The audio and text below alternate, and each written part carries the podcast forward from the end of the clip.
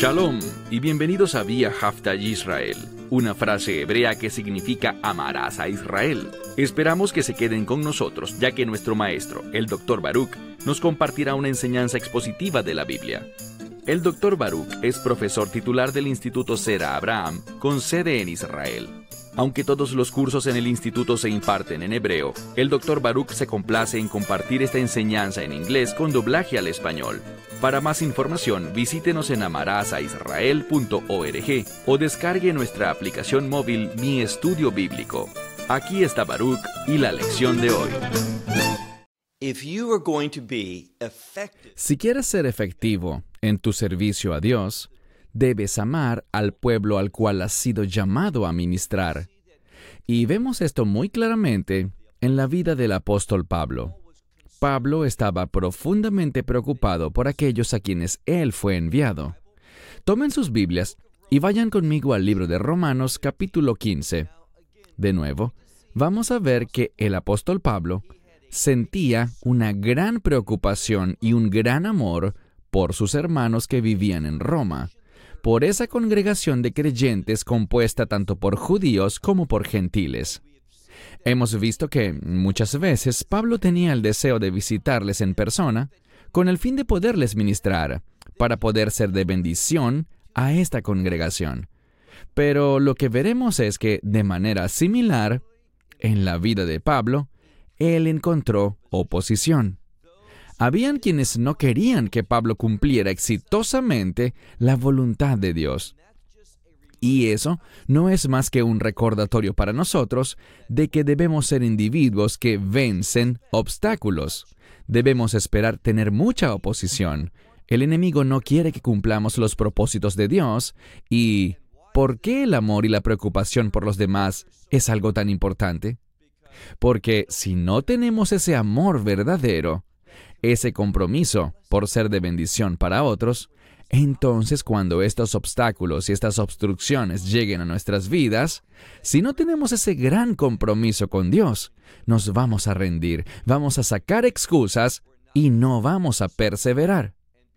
Ten la seguridad de que los verdaderos siervos de Dios perseveran ellos hallarán por medio de la unción del Espíritu Santo la manera de vencer la oposición y los ataques del enemigo. Como dije, vayan conmigo a Romanos 15 y empezaremos hoy desde el versículo 22, donde dice,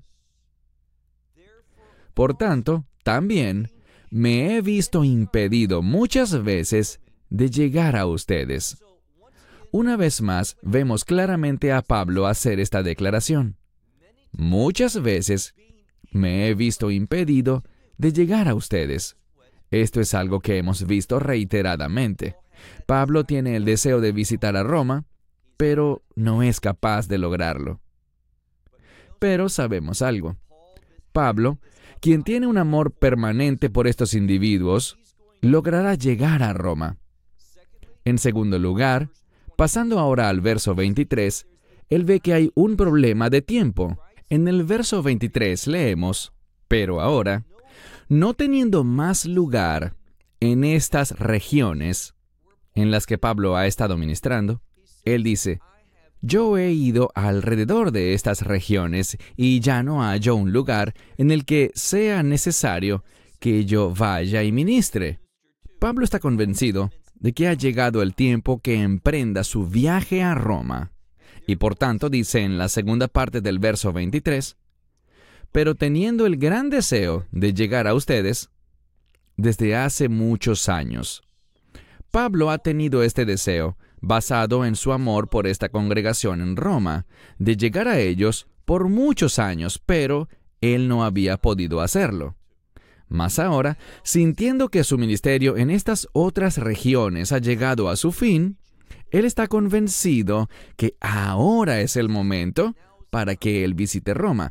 Y a la luz de esto dice, y cuando yo vaya, dice, a España, iré a ustedes. Entonces de camino a Roma pasará por España. Y él tiene un doble propósito para hacer esto. Uno es el siguiente. Si sigues leyendo, dice, porque yo espero que al pasar por ellas, es decir, al pasar por estas áreas, los vea a ustedes. Entonces, esta es una de las razones, es un punto de parada obligatorio. Y la segunda razón es la siguiente, y que por ustedes sea, aquí está, sea equipado. Lo que quiere decir es lo siguiente. Con el fin de realizar una travesía, existen requisitos, existen cosas que uno necesita. Él necesitaba ciertas cosas para poder cumplir su travesía, provisiones, y dice que primordialmente, cuando él vaya a España, será equipado, y el mensaje es que de ese modo podría proseguir su viaje hasta ustedes. Y él no solo quiere ser equipado de camino a Roma, y también ser equipado por los romanos para el resto de sus viajes, sino que además dice al final del verso 24, si ustedes primero, parcialmente, y dice, que yo sea completo.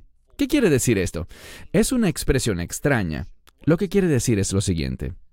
Existe una razón física, estas provisiones que necesito, pero eso es solo algo parcial. Por ustedes, yo voy a ser completo.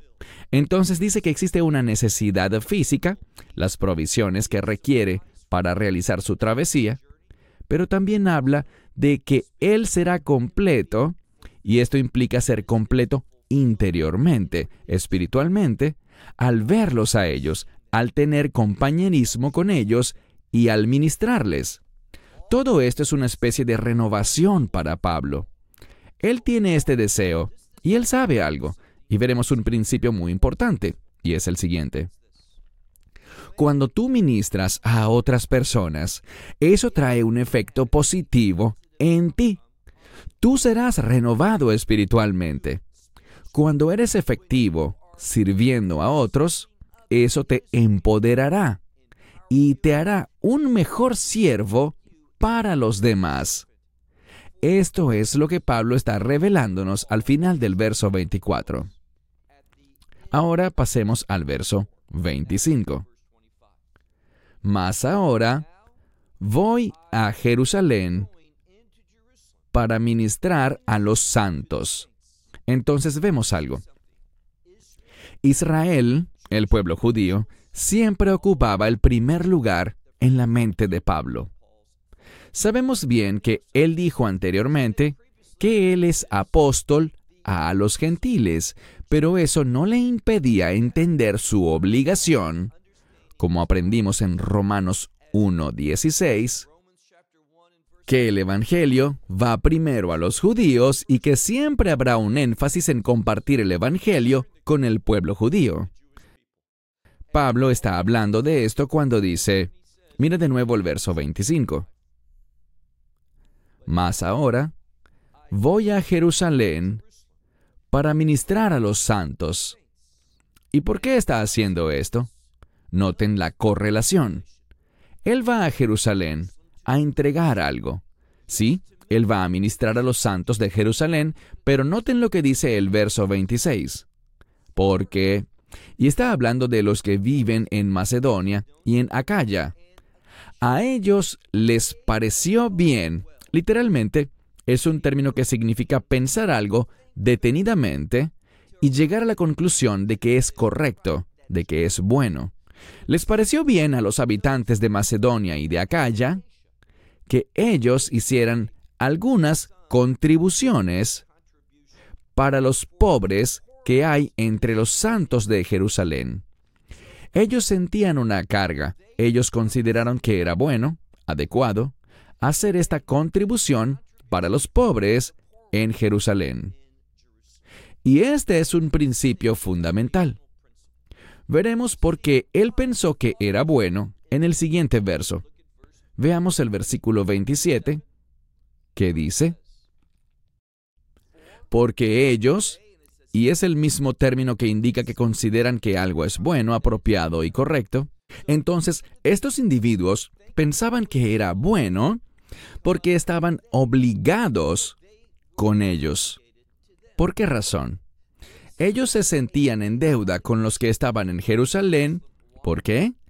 Porque ellos en lo espiritual, entonces en su condición espiritual, ellos fueron ministrados por individuos judíos como Pablo, y por lo tanto ellos sentían que debido a que los gentiles fueron partícipes de los beneficios espirituales, debían de igual manera contribuir, y esto es lo que dice, que deben también en lo material, es decir, en elementos terrenales, servirles a ellos.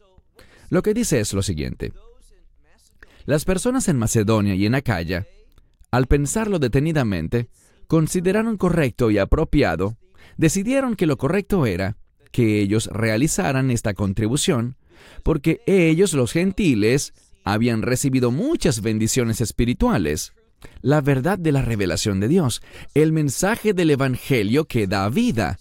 Así que como ellos recibieron para sus necesidades espirituales, ¿cuánto más no deberían estar dispuestos a contribuir para las necesidades físicas de estos individuos en Jerusalén? Ellos estaban felices de hacerlo porque entendían que era lo más adecuado. Ahora pasemos al verso 28. Por lo tanto, esto, ¿de qué habla? De esta contribución que le habían confiado a Pablo para repartirla a los santos de Jerusalén. Dice, por tanto, esto yo lo voy a cumplir. Aquí dice, luego de que cumpla y selle ante ellos ese fruto. Lo que quiere decir es lo siguiente. Es muy notable que el concepto del fruto se mencione acá. El fruto es un producto, un algo que resulta o que se deriva de una acción. Lo que quiere decir es esto. Ustedes nos han ministrado a nosotros espiritualmente. Entendemos que la revelación de Dios, su palabra, el Evangelio, vino primero a Israel y de Israel siguió hacia nosotros. Eso ha producido fruto en nuestras vidas y de ese fruto, un fruto espiritual, pero que cuando caminamos en la verdad espiritual, eso traerá una bendición física. Y ellos, basados en esa bendición física, y me refiero a bendiciones financieras, ellos tomaron una porción de estas con el fin de enviarlas a Israel a través de Pablo. Entonces Pablo dice aquí, mira de nuevo el texto en el verso 28, dice, por tanto, esto, luego de concluirlo, luego de cumplir esta obligación de entregar esta contribución, esta ofrenda, habiendo sellado con ellos este fruto, dice, yo partiré hacia ustedes por España. Él iniciará ese viaje a través de España, cuyo objetivo es llegar hasta Roma, con el fin de que Él pueda ministrarles. Y está ese aspecto físico también, que Él pueda ser equipado para su viaje de regreso. Pablo no solo está viajando allá para ministrar, sino que también dice, y lo veremos al final del estudio, que Él se sentirá lleno, Él será renovado, Él será fortalecido al servir a otros. Y este es un principio que tú y yo debemos comprender. Cuando somos de bendición para otros, eso realmente será de bendición para nosotros. Por medio del servicio obediente, en el nombre de Dios, basado en amar a los demás como a nosotros mismos, eso nos cambiará, nos fortalecerá, nos dará una perspectiva correcta para comprender en mayor medida cuál es el propósito de Dios. Teniendo su perspectiva y entendiendo lo que Dios quiere hacer en nuestra vida y a través de nuestra vida. En otras palabras, lo que digo es esto.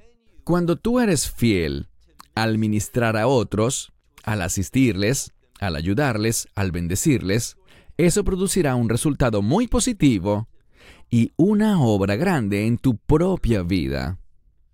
Cuando ministramos, crecemos y maduramos y nos hacemos siervos más efectivos para nuestro Señor y Salvador. Avancemos hacia el siguiente verso. Leamos por favor el verso 29. Dice aquí,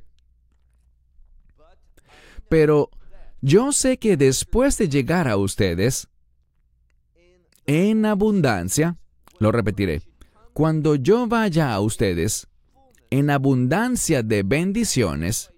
Ahora, ese es su objetivo, ser de bendición.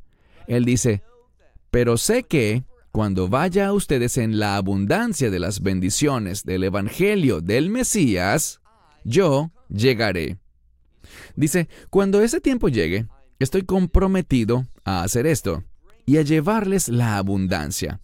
Verán, no se trata solo de la experiencia de salvación, sino que el Evangelio tiene un gran poder para producir cambios poderosos en la vida de la gente. Vemos aquí, y este es un punto vital, vemos una conexión entre el Evangelio y la bendición. No es por accidente que encontramos estas dos palabras juntas. Mira de nuevo el texto. Dice, pero yo sé que cuando vaya a ustedes, en la abundancia de la bendición del Mesías, yo llegaré. Es decir, iré con ese propósito. Ellos ya son creyentes, pero ellos conocerán la abundancia de las bendiciones de este Evangelio. ¿Y a qué creen que Él se está refiriendo? Bien, a la habilidad de que, habiendo sido salvos por el Evangelio, no solamente tu nombre ha sido escrito en el libro de la vida del Cordero, que te asegura tu entrada al reino, sino la bendición completa del Evangelio implica que tú puedas participar en lo que Dios está haciendo, que puedas tener un papel dentro de los propósitos, la voluntad y la obra de Dios.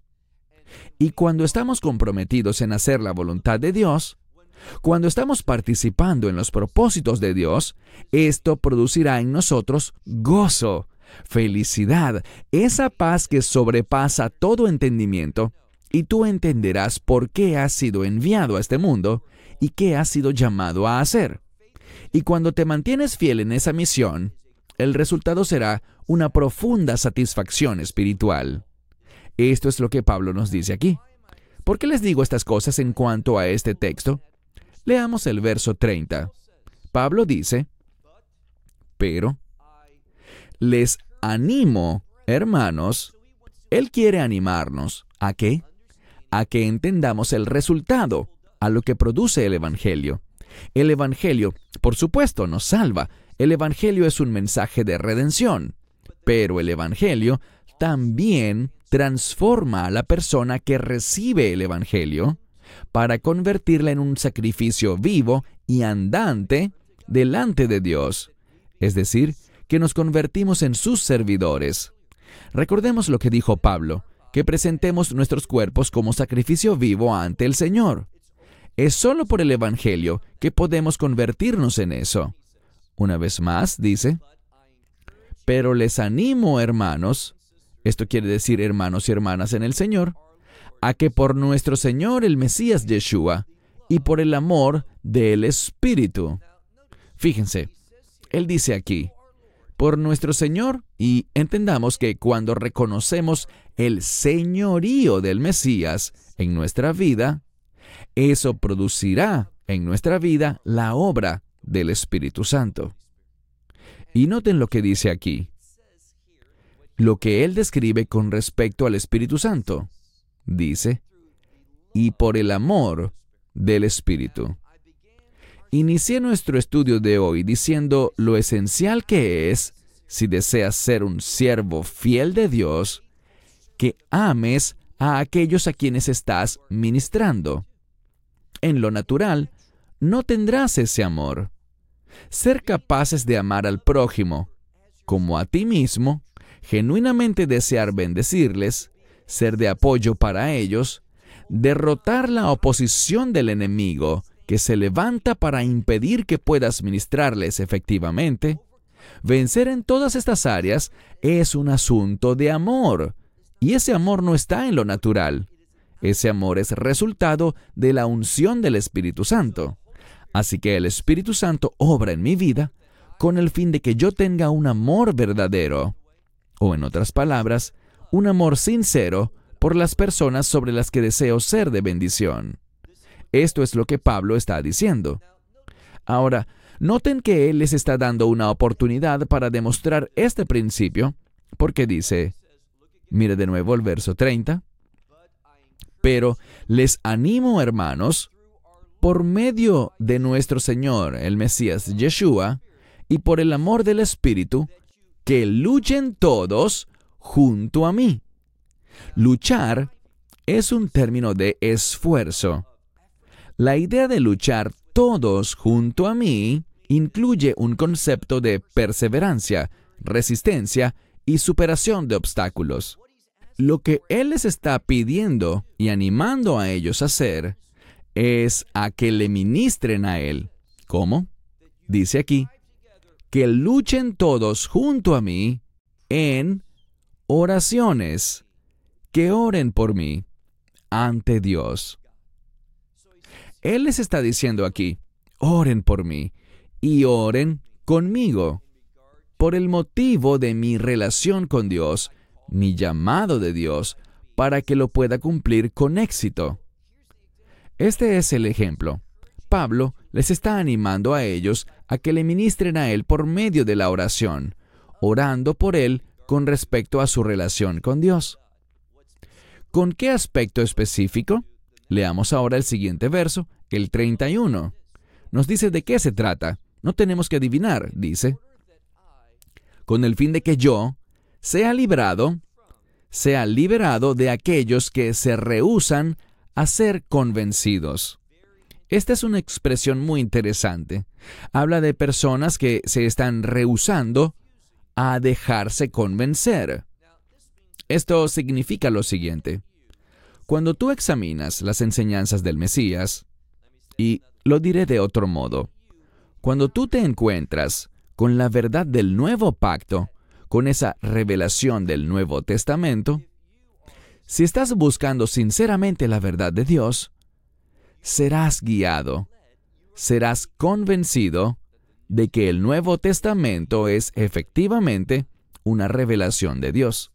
Estas personas que están rechazando esto y oponiéndose a lo que Pablo está haciendo, dice, que sea librado de los que rehusan ser convencidos en Judea. Otro término para Israel y las regiones alrededor de Jerusalén. Allí es donde se ubicaban los fariseos, junto a los líderes del judaísmo, y ellos se negaban a dejarse convencer por la verdad de la revelación de Dios. Ellos se oponían a Pablo, y por esto él hace esta petición. Él les está animando a que luchen juntos en oración por Él en cuanto a esta oposición que Él está enfrentando. Mira de nuevo el versículo 31. Para que yo sea librado de estos que se rehusan a ser convencidos en Judea y para que mi ministerio, el servicio de Pablo, dice, el cual está en Jerusalén. Noten eso. Él se había identificado como apóstol para los gentiles, es decir, para las naciones. Pero en otro sentido, su ministerio se halla donde, dice, el cual está en Jerusalén, para que éste sea de total agrado, que este ministerio que él ejerce en Jerusalén pueda ser de total agrado de los santos. ¿Qué es lo que está pidiendo? que Él tenga un ministerio efectivo en Jerusalén para los creyentes que viven allí. Verso 32. Él quiere ser efectivo con el fin de que, con gozo, leemos aquí, pueda llegar a ustedes por medio de la voluntad de Dios, es decir, que Él tenga gozo y que pueda llegar a ellos. Todo esto es resultado de que Él ha sido usado por Dios de acuerdo con la voluntad de Dios para cumplir los propósitos de Dios. Esto es lo que Pablo está diciendo. Ahora, concluiremos con un último verso y veremos cómo este verso lo unirá todo. Y antes de analizar el verso, debemos recordar que a pesar de que el Nuevo Testamento fue escrito en griego, él tiene un trasfondo hebreo. Y la palabra en la que quiero enfocarme es una palabra que Pablo recalcará y es la palabra paz. ¿Cómo se dice paz en hebreo? Todos lo saben. Es la palabra shalom. Pero El problema es que cuando oímos esa palabra, paz, con frecuencia en lo que pensamos es en la ausencia de violencia o de conflictos, que todo está tranquilo y es agradable y todo está bueno, pero eso no es lo que implica la palabra shalom en lo absoluto. Cuando hablamos de la paz bíblica, debemos entender algo. Existe una relación indivisible entre la paz bíblica y el cumplimiento de la voluntad de Dios. Con eso es con lo que Pablo está comprometido. Pablo está comprometido con que la voluntad de Dios se cumpla en su vida, a través de su vida y en su ministerio a los demás. Que la voluntad de Dios pueda cumplirse en sus vidas también.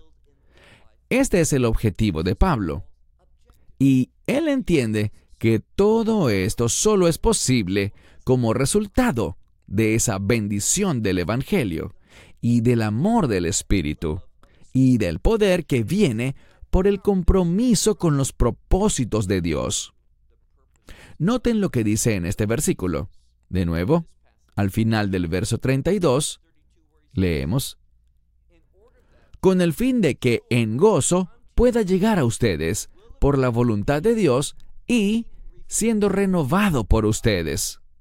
Esta es la renovación de la que les hablaba hace minutos, de ser, una vez más, animados, renovados, con el fin de que cumplamos la obra de Dios. Y cuando nosotros estamos en ese estado, cuando hemos sido renovados, espiritualmente equipados, noten lo que dice, último verso, el 33. Y el Dios de paz, este es el Dios de Shalom, este Dios que obra con el fin de que se cumpla su voluntad en nuestras vidas, dice aquí, que el Dios de paz esté con todos ustedes. Y finalmente dice, amén. Este es el máximo deseo de Pablo, que estos creyentes en Roma también sean usados como siervos del Dios viviente, que hagan obras que sean acordes a la voluntad de Dios y que por medio de este servicio que ellos hagan, el Dios de paz esté con ellos, es decir, que Dios ministre, obre, les fortalezca y les equipe para que su voluntad pueda cumplirse por medio de su pueblo. Te pregunto algo para cerrar. ¿Es ese tu objetivo? ¿Es en eso en lo que estás comprometido, en ser alguien usado por Dios, con el fin de que su voluntad, no la nuestra, no nuestros anhelos y deseos, sino su voluntad, pueda cumplirse en ti y por medio de ti? Esperamos que te hayas edificado con el mensaje de hoy y lo compartas con otros.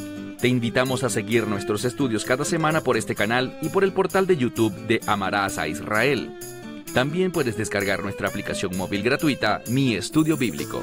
Finalmente, para obtener más información sobre nosotros, visita nuestra web amarasaisrael.org, donde encontrarás otras conferencias de Baruch en audio, video y texto. Hasta el próximo programa. Que el Señor te bendiga en Yeshua Hamashiach Jesús el Mesías mientras caminas con Él. Shalom desde Israel.